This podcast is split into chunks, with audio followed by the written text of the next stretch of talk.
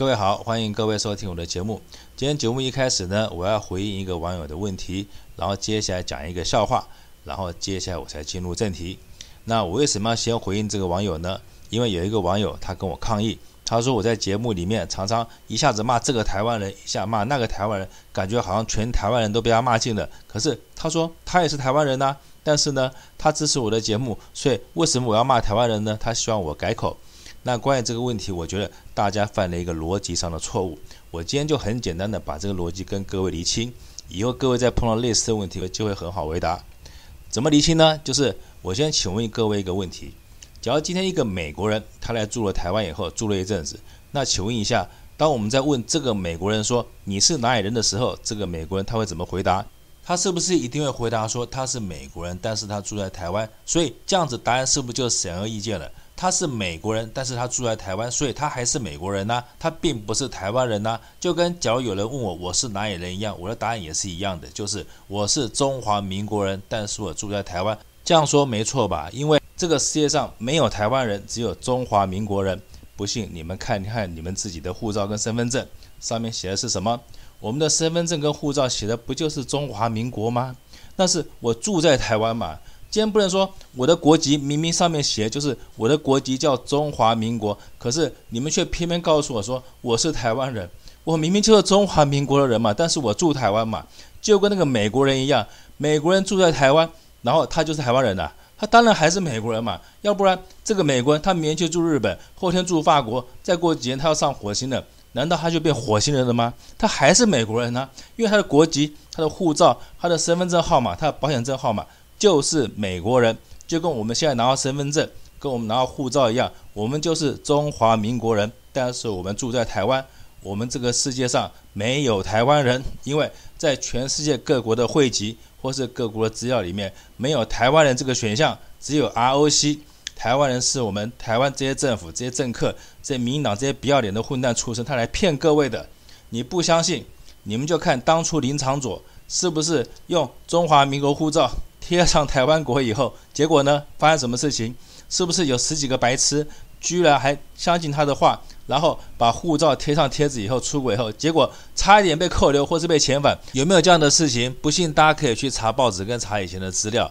但是我也相信有很多愚蠢跟白痴的八一七跟一四五零，他们一定会讲说：哎，不对啊！我们之前去日本的时候，我们在我们的护照上面贴台湾国，日本的海关就让我们过啦，这表示他承认台湾地位的存在啊。假如你们这些八一七跟一四五零，你们这样想的话，我觉得你们不但蠢，而且蠢到没人样。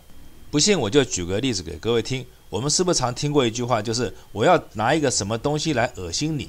所以说，我们要成立这句话，就是我要拿什么东西来恶心你，必须要有三个条件。第一个，一定要有一个甲方跟一个乙方，还有一个叫做恶心的东西，对不对？要有这三样东西，这句话才成立嘛。所以在台湾这些八一七跟一四五零，他们用台湾的护照贴上贴纸，却可以进入日本国这件事情，日本国这么做的目的，不就是为了要恶心中国吗？所以说，在恶心人家这件事情上面，是不是甲方就是日本？乙方就是中国，那恶心的东西是什么？不就是这帮拿了护照，然后贴个贴纸，然后可以进入日本的八一七跟一四五零门吗？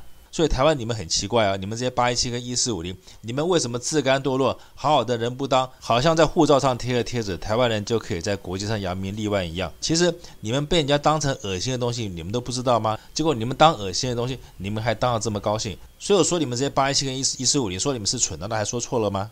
因此，这个世界上哪有什么台湾人？要有台湾国才有台湾人啊！台湾国现在哪里都不知道，哪来的台湾人？所以我才说，请大家的逻辑一定要清楚，这个世界只有中华民国人，并没有台湾人。所以我就借这个比喻，把大家的观念理清楚。大家千万不要再犯这种逻辑上的错误。这个世界没有台湾人，这个世界只有中华民国人。那我一天到晚骂的台湾人是什么人呢？就是那些想要成立台湾国的台湾人。但是台湾国到现在都还没有成立，而且我也可以告诉这些你们想要成立台湾国的台湾人，你们这辈子不要想了，因为蔡英文他们这批人根本就是一个骗子。他们权力骗到手了以后，才不会台独嘞。你慢慢的去痴心妄想，或是你去贴贴纸吧。只要你还是这么蠢的话，那你就继续当你的台湾人，而我就要继续骂你这样的台湾人。接下来呢，就跟各位讲一个笑话，就是有两个人，有一个人他就故意问他一个朋友说：“他说昨天他在路上开车的时候，看到一个拳头大的小水坑，可是他一不小心，居然把他的车子开进了这个水坑里，而且他的车子就沉下去了。他现在问他的朋友要怎么样把这个车子拉起来，他的朋友就回答他说：“很简单呐，你就把你脑子的水倒进这个小水坑里面，你的车子就会浮出来了。”他的朋友就问他说：“我脑子里哪有那么多水啊？”他朋友就回答他说：“你脑子没有那么多水，你只会会把车开进一个拳头大的小水坑里呢。”所以这个笑话答案其实很简单。很多很白痴的八一七跟一四五零，他们会把一个很简单的问题，但是会用脑子进水的方式去想。其实有很多问题根本就不是问题的本身，而是大家用脑子进水的方式在解答，所以才搞到最后这个问题本身就变成一个脑子进水的问题。就比如说前几天发生的这个新闻，就是叶亦兰他拿气炸锅来蒸口罩。其实气炸锅没有办法来蒸任何东西的，因为它是炸东西的，结果就把口罩搞得乱七八糟，好像烧焦了嘛。因此呢，这报纸的标题好像就有人骂他说：“叶亦兰，你是个白痴吗？你怎么会用气炸锅来炸口罩呢？”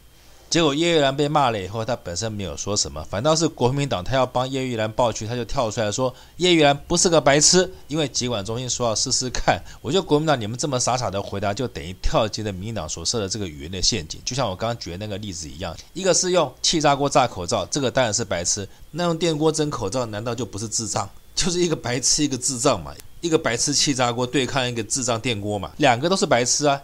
这有谁笑谁的问题吗？可是国民党你却很奇怪，你居然还顺着民进党的思路掉进了这个根本就是脑子进水的问题，而且还是脑子进水的做法。好像电锅蒸口罩这件事是对的，所以叶兰做错了，叶兰不应该用气炸锅，他应该用电锅。用电锅蒸口罩本来就是一件荒唐的事情，这个问题的本身你就应该跳出这个问题本身来回答，而不是顺着这个问题来回答。所以你掉进了民进党这个语言的陷阱。把一个脑子进水的问题用脑子进水的方法回答，所以请国民党人真的脑子要聪明一点，怎么到现在还犯这样的错误呢？我觉得难怪国民党一直打不赢民党，就是因为你常常被这种脑子进水的问题带着走，就跟美国总统川普一样。我觉得台湾人把美国人当爷爷，可是你们都没有把川普好好研究清楚。川普自己都讲过，他在跟别人谈判的时候，他常常会用语言的陷阱来坑对方。比如说，他会在谈判的过程中，突然会问对方一句说：“哎，你的嘴巴为什么那么臭？”其实对方的嘴巴根本一点都不臭，可是川普就故意用这种忽然天外来的一笔这种话来质问对方，让对方忽然措手不及，思路一下被打断了。接下来他的思路乱了以后，川普要进行任何的谈判都很简单。但是呢，我觉得川普这一招对付我可能就没有用了。假如川普他问我说：“哎，你嘴巴为什么那么臭？”其实很简单，我就回答说：“因为你老婆昨天没洗澡，所以我嘴巴才这么臭啊。”所以大家听清楚了没有？就是当你们碰到这样子用语言的陷阱想要坑你的时候，你就要挖一个更大的坑把它坑回去。要不然你在谈判的过程中，或是在语言交手的过程中，你就会屈居下风，而且永远会被对方带着走。这就是我要教国民党，而且我希望各位要了解，就是民进党这个党已经学坏，而且非常的恶毒跟非常的坏。他常常会挖很多坑来坑你们，可是大家千万不要跟着他走，因为一跟着他走，后面的媒体跟网络就开始带风向，把你变成一个傻瓜。因此，在叶兰用气炸锅炸口罩这件事情，我觉得国民党你应该要狠狠的先回答说，叶兰用气炸锅蒸口罩是白痴的话，那难道用电锅蒸口罩就是聪明的吗？只要是聪明的话，那就请国民党明天发明十大菜谱，用口罩做，比如说汉堡夹口罩、三明治夹口罩，你就做十大菜谱送给民进党吃啊，在立法院让全世界的媒体来拍，看民进党这个用电锅蒸口罩政策是多么的荒唐。所以，国民党，请你们搞清楚，以及大家，我觉得各位网友们，你们听我的节目，脑子一定要清楚，逻辑思路跟一定要清晰，这样子我们才不会被民进党坑，也不会才被民进党他带风向以及他的这些假新闻所影响。那最后呢，我还是要讲一下韩国瑜，因为韩国瑜最近他要被罢免了，可是呢，韩国瑜他做了一个动作，就是他委托了王浅秋去法院提告，就是说他希望罢免这件事情可以暂缓。韩国瑜做这个动作，我一则以喜，一则以忧。那忧的是什么呢？就是我觉得好像本来感觉韩国瑜这个罢免案本来已经慢慢淡了，好像大家都快忘了，因为疫情的关系嘛。可是韩国你这不讲还好，你一讲让大家又想起来了。而且高雄他们这些人以及民进党，他们最会带风向，最会炒新闻，所以你看现在又包括了叶一兰气炸锅这个事情，会让大家造成说，哎呀，国民党都是一群白痴，韩国瑜就是草包，所以你让高雄人反而想起来。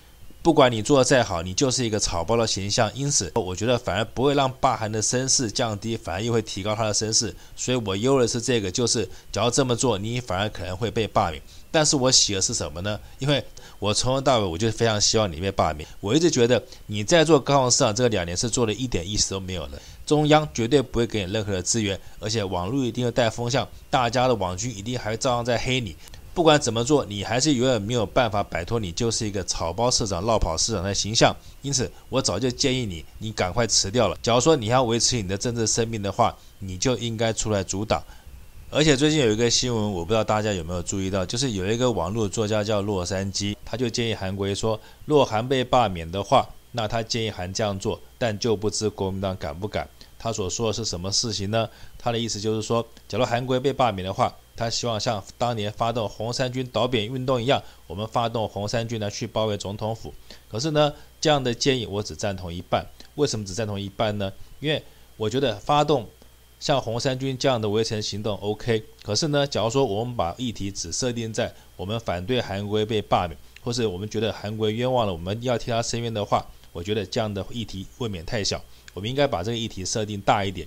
譬如打说，民进党上台以后，他做了多少狗屁倒灶、祸国殃民的事情，随便举几个就好了。什么前瞻计划，什么新南向政策，什么一例一休，然后现在为了疫情又纾困。开了很多天文数字，根本不晓得花了多少钱的计划，到最后居然还叫大家拿电锅蒸口罩。像这样的事情，我们一定要让老百姓知道，让老百姓知道说，我们这次发起的围城运动，绝对不是只为韩国瑜一个人，而是为全台湾老百姓着想。我觉得这样才会师出有名，而且才会获得民众的认同。因为我觉得韩国瑜做不做市长根本就不重要，依韩国瑜的能耐，做市长根本就是做小了。依他的能力，应该是可以把国家带去更好的方向，而不是放任民进党他们这些狗贼，他们这样的破坏中华民国，而且残害言论自由，破坏百姓的生计。所以我觉得这次假如说韩国被罢免的话，我支持洛杉矶的提议，我们就要出来围城，我们要罢免蔡英文，把蔡英文政府拉下来。但是我们的议题可以做大一点，把这个议题能量拉高一点，而不是只是小小的放在因为韩国被罢免，我们替他申冤而已。那我们先不论洛杉矶他这个建议可不可行，就算可行的话，我相信也只有两个结果，一个就是成功，一个就是失败。我们现在讲失败怎么办好了，因为我觉得成功的几率比较低。但是虽然不成功，我相信那个余威犹在，就像寒流一样，到现在应该还影响着人心。那失败的话，就像我之前说的，我还是建议韩国瑜他应该出来组党。那组成什么样的政党呢？我建议韩国瑜这个政党的性格千万不要像民进党或国民党一样，他们走刚性政党。我建议韩国，你就组柔性政党，像欧美一样。也就是说，我们不要再搞什么党员、中常委、党主席这一套都不要。我觉得有这一套，到最后就会搞得像帮派一样，这样的政党就会有个人的利益，就会把党的利益高于国家。什么事情都会以党考虑，而不考虑国家的利益。所以我建议韩国，只要你要主党的话，你就要主柔性政党，像欧美这些开放政党一样，就是到选举的时候，你想投票，你想投给民主党，或是你想投给共和党，那你就去投就好了。你平常这些人就不用参加什么集会，你只要心里面有这个政党，你心里面有一个信仰就好了。就像很多宗教一样，你平常只要放在心里就好了，你不要一天到晚拿出来讲。但是呢，这个党一定要具备几个条件。第一个，我们一定要先把我们国家的体制拿出来，好好重新检讨一下。这一部分，要是你奢望民进党跟国民党他们来修宪来改的话，我觉得那你是痴心妄想、缘木求鱼，根本就不要奢望这两个党他们会把我们宪法修得很好。我们当初秉承的所谓三民主义、五权宪法这些制度，我觉得要好好修改一下了。什么民有、民治、民享，我就要重新解释。而且，我觉得我们的五权宪法是有问题的，因为考试院跟监察院早该废了。所以，只要韩国你要阻挡的话，我觉得你要号召老百姓，要给老百姓耳目一新的感觉的话。你就要有一个强而有力的论述，尤其是先对国家体制的论述，三民主义、五权宪法有好好检讨的必要。那我的建议是，我建议回归到西方的民主精神，因为毕竟国父当年的三民主义、五权宪法就是抄西方的，所以我们应该回归西方的理论。我们要三权分立，就是三权分立，不要再搞什么五权宪法了，那个是狗屁。然后所谓的三民主义，民有、民治、民享，我觉得也要重新定义。什么叫民有？当初国父的意思就是说，这个国家建立以后，我们的利益为全民所共有。什么叫民治？我们的国家由全民所共治。那什么叫共享？我们的国家以后发展了以后赚的钱由全民所共享。可是事实上有吗？民有、民治、民享，现在还是这样子的吗？我们现在的国家是属于全民所有吗？还是属于一党所有？